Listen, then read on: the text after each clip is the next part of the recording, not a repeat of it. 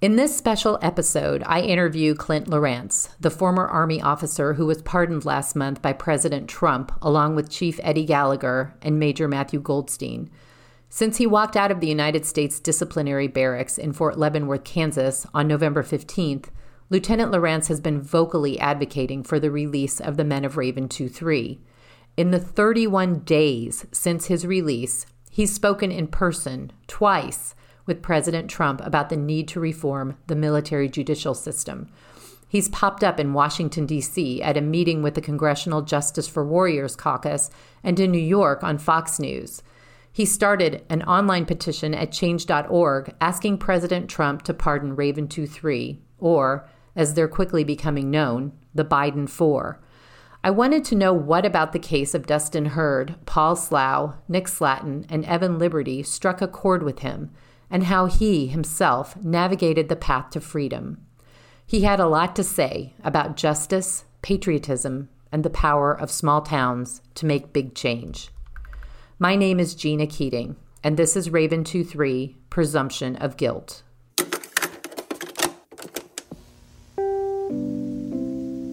Think again. So, so, so let's start. Um, I'm recording this and okay. so, um, so it, basically, my first question is um, Can you tell us just about your military experience and um, what it was like um, to go through the idea that you possibly were going to get pardoned and then it was becoming a reality? Can you walk us through um, the emotional and legal journey? Yeah, absolutely. Thanks for uh, thanks for having me first of all, and thank you for what you do for uh, all guys that are that are part of the, the Biden four Raven two three um, fiasco, really uh, perpetrated by our own government. Um, so, in terms of my own experience, I joined the army when I was 18, and uh, I became a military policeman at first, and then went to college at University of North Texas became an officer, and then I became an infantry officer. And I deployed throughout my time in, in the military to many places, but uh, the combat deployments were Iraq and Afghanistan, once as an enlisted man and once as an officer. So I had a little bit of experience uh, sort of going through what the Biden 4 guys, uh, Raven 2 3 guys went through um, in my case was very similar because the prosecutors, the government prosecutors, they don't like to lose. They don't lose. And so I tell people all the time the United States government has unlimited resources. And so they do not lose. And so, you know, the defense, on the other hand, they're like public defenders and they do not have un- unlimited resources. And so in my case specifically, the prosecutors used every resource they had available to find evidence to make their case. So it's, it's sort of like confirmation bias. So it's like, we know that we want this end result, so we're going to do everything we can and spend an unlimited, unlimited amount of money to get to this result. And it doesn't matter about the evidence that clears this guy. And so this is the same thing that happened with Nick Slatten and with these guys in the, the Raven 4, uh, or the, the Raven 2 3 Biden 4 case.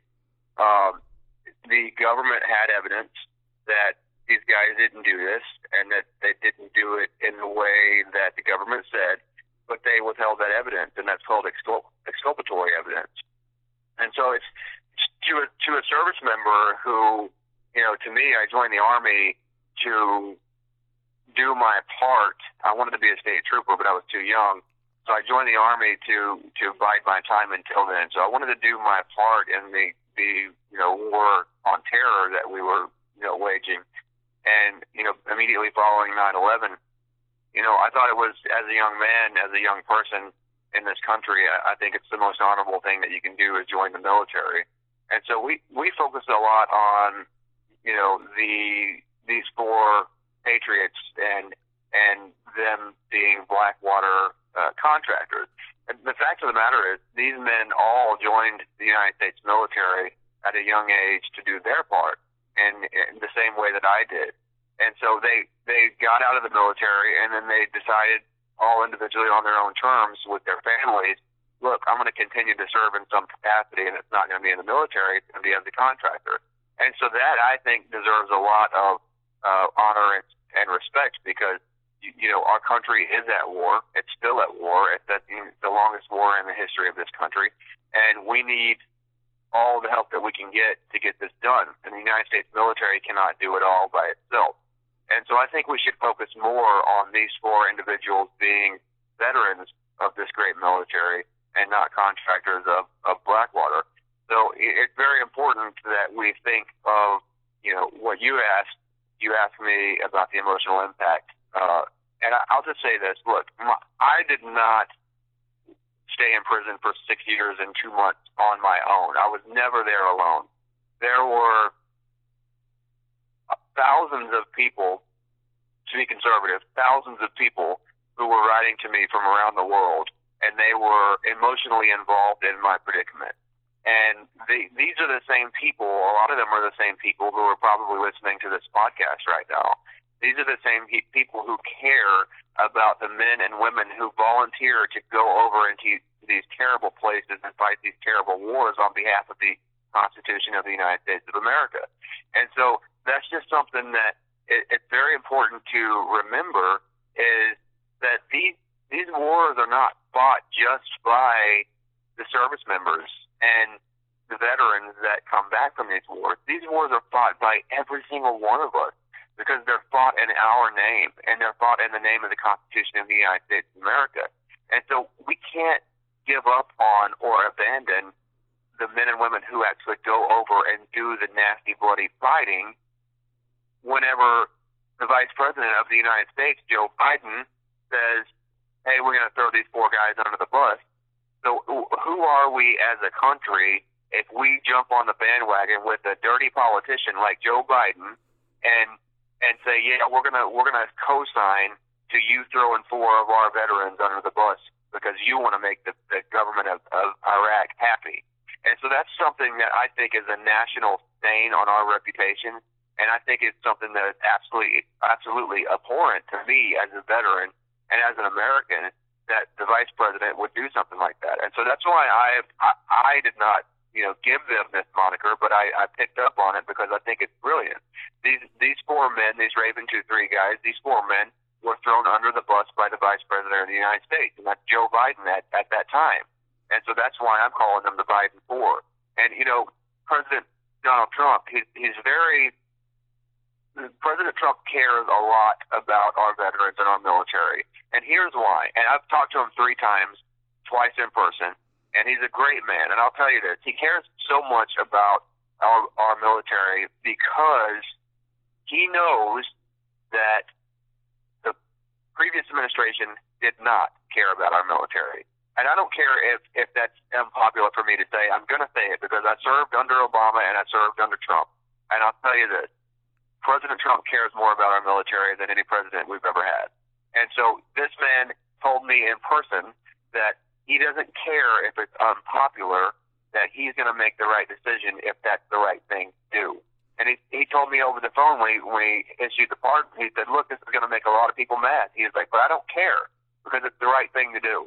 Because if we're going to send our sons and daughters over to these terrible, impossible wars, then we've got to stand behind them and and I'll just I'll end this with one with one thing. I'll just say this: um, nobody in this country, in their right mind, believes that if we send our sons and daughters over to Afghanistan or to Iraq or wherever in the world, and those young men and women put on the uniform of the United States of America, and they have an American flag on their uniform somewhere and they walk off of a base and they do something in bad faith and they, they say to themselves, I'm just going to do whatever I want today.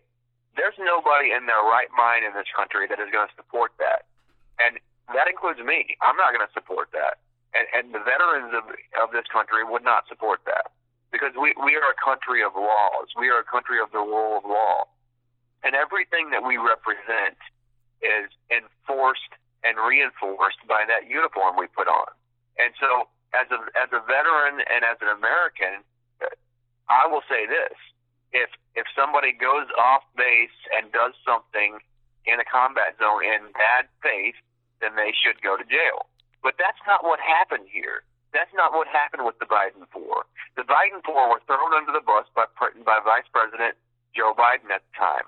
The, this was not about the rule of law. If it was about the rule of law, then the United States government would not have let the Iraqi police investigate this thing. The corrupt Iraqi police. I mean, come on. You have you have four American veterans who are being under investigation for something that happened, and and, and that it was absolute just political nonsense from the very beginning, and the vice president and the Sec- secretary of state Hillary Clinton say to the Iraqi government, "Oh, you guys investigate these four Americans, and you can do that." That goes against everything we believe in. There's something called a called a status of forces agreement that in every country that we serve in, we basically sign this agreement with the government there, and we say, look, if one of our guys does something or you think they do something, we are going to investigate, and we Americans handle our own business. And so you stay out of it. And if you don't let us handle our own business, we're going to pack up and go home. Well, that's not what happened there with the Biden Four. With the Biden Four, you had Vice President Joe Biden and Secretary of State Hillary Clinton saying, look, Iraqi government, you guys, we believe in you so much, wink, wink, we believe in you so much that we're going to let you take down four of our honorable veterans who are, are over there serving to protect the State Department diplomats, by the way. And so th- this is what happened in this case. And this has nothing to do with justice. This has nothing to do with law and order. This is all about politics. And unfortunately, in the United States of America, you can put somebody in prison for politics. You can put somebody in prison for political purposes. And that's what we have in the Biden 4 Raven 2 3 case. These four men are sitting in prison because of Joe Biden and Hillary Clinton and their ridiculous subservience to the Iraqi government that we put in place. And so that's all there is to it. This is not about justice. This is about politics. Yes, it, that's something that our podcast is going to talk about in future episodes. Um, so I concur with everything that you said about the impetus for this prosecution, and we have a lot of proof uh, that we're really eager to show our audience. Um, one thing that you said that really piqued my curiosity you've spoken to the president twice. Um, in person. Does he know about this case? I mean, can you fill us in on what his, um, you know, what his knowledge of the of the Biden four Raven two three case is? Yeah, the president. Here's the thing with the president, and this, the man cares very deeply about our military, but he's a leader of the free world, and he's got so much going on, and so I do not believe he knows about this case specifically. But, and that's an, a big reason why I'm pushing to change the name from Raven 2 3. God bless everybody that's been doing awesome things for the last several years. But President Trump needs to know about this. And so we got to get his attention. And the way we do that is we call out Pre- Vice President Biden's involvement in this case. This man is corrupt. Vice President Biden, I don't care what you say about him, when you send four American veterans to prison to make another president of another country happy, then you're corrupt. That's wrong. That's not right. That's not what the Constitution is, is all about. That's not what the, founder, the founders believe this country should be. This man should not be running for president or, or city council or anything. This man is corrupt.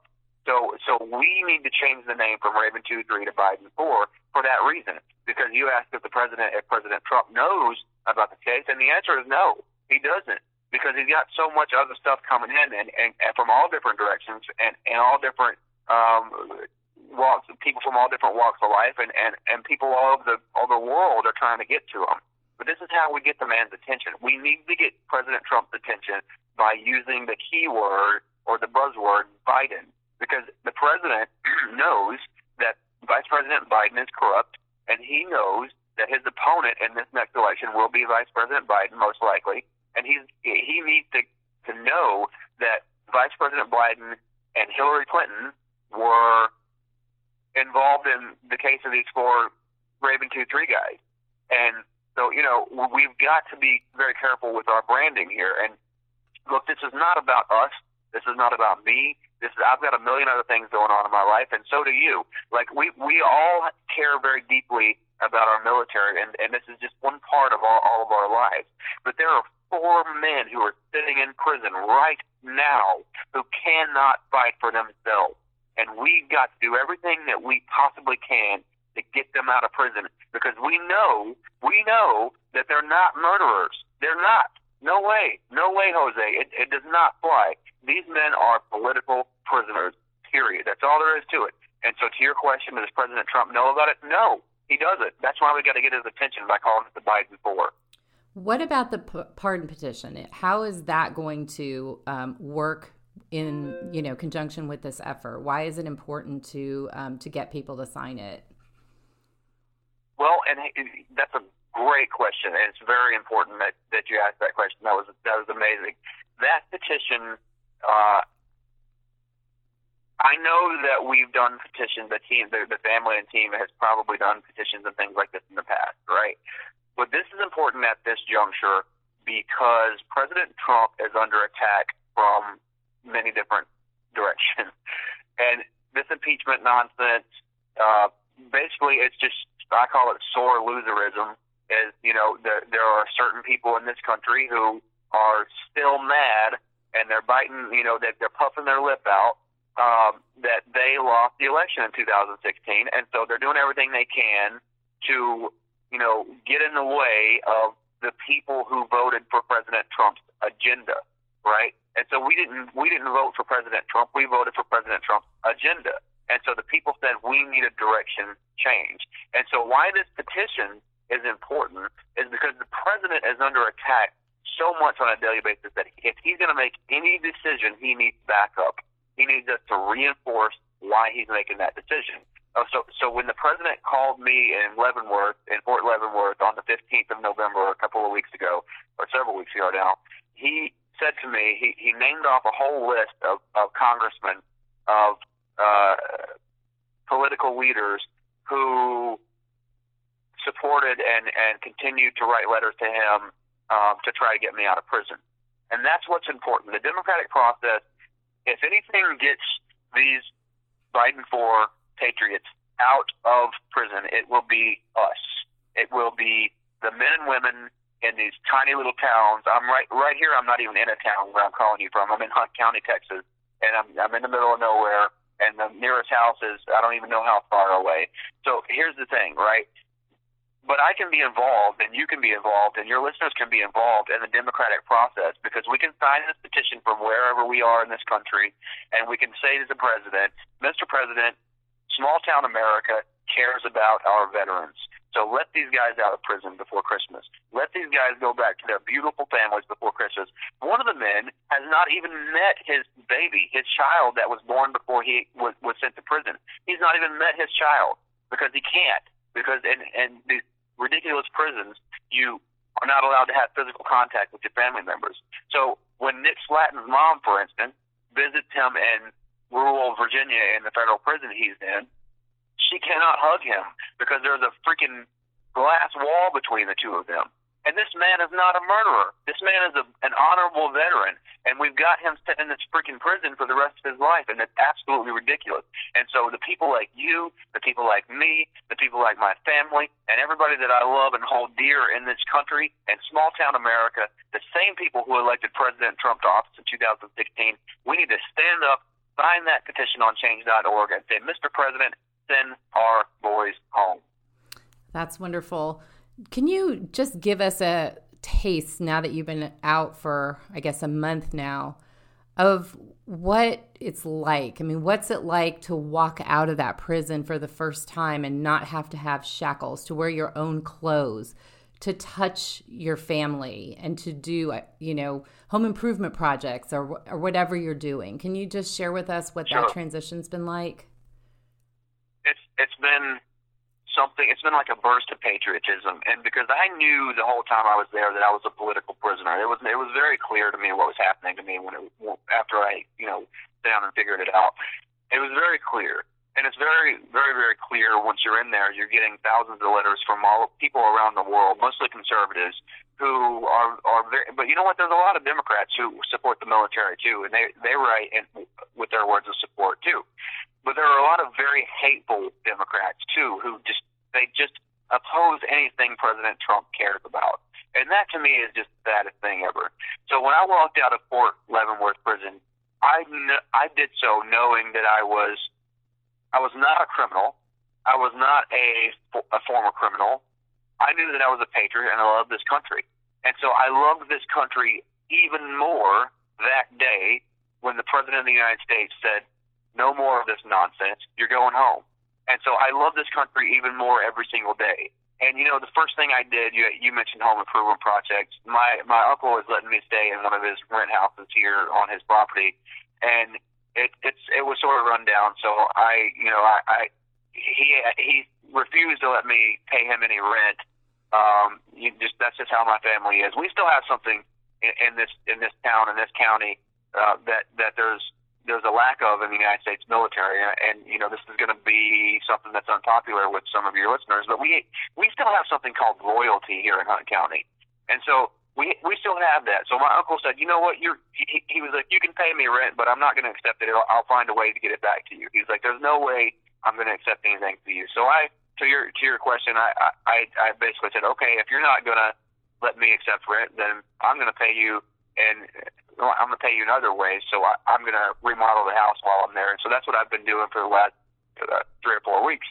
So it's been, you know, to use the word bittersweet would be an understatement because I'm the first thing that I did when I came here to this house, there was already a flagpole outside, but it didn't have a flag on it. The first thing that I did was get on Amazon.com and buy an American flag, and it, it got here the next day. And the first thing that I did was to raise that flag in front of this house because that would be it, it would this place would be absolutely incomplete without one of those.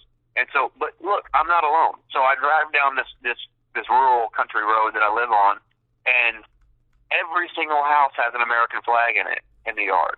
Every single house does. And if it doesn't have a flagpole, it's got one hanging off the off the building somehow.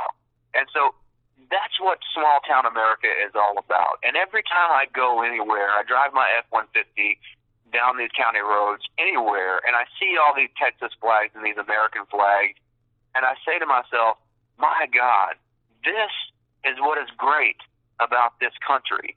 And the city of Dallas, the city of Fort Worth, the city of Los Angeles, Chicago, New York, all these places, Seattle.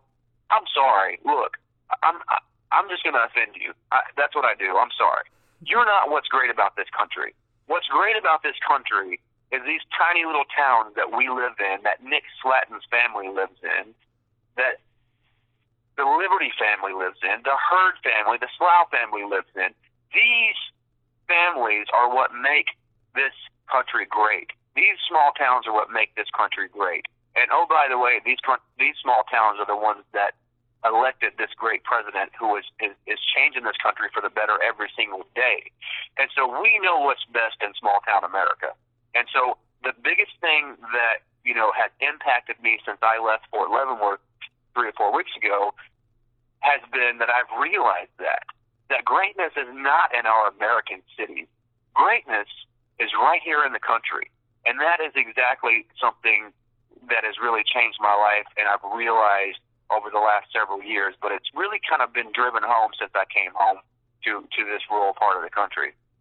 That's great. One last question, and and just because those of us who are, you know, working um, on this process, we're kind of wondering, you know, what happens next. So, who was it that championed you from among all these people that we see now that are reaching out to you um, you know to try to get help. I mean somebody had to be the driving force in your case. Can you tell us about how that all evolved? Like who was pushing it?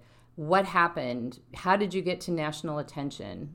What was that process like so we know what to expect? In my case specifically? Yes. Um my mama, my mama. It was, um, you know, families are important and they matter and they're very strong. And like I said, we have loyalty, you know, here in, in, the, in the part of the country that I'm from. And so my mom and my aunt Jean and you know they came together and they built an army of people from small town America who care. And so they used they used social media. The entire county almost here came together, and um, you know we had the support of the of law enforcement, you know, fire departments. Uh, everybody here came together and said this is not happening on our watch. And so they started doing community garage sales and so on and so forth, and, and golf tournaments and all these different things that you know they organized so they could get some exposure and you know get marketing going and get some money for legal for attorneys and so on and so forth. Meanwhile, I'm sitting in Fort Leavenworth and I'm just sitting there trying to figure out what's going on with life and trying to reanalyze what the mission is for me at that point.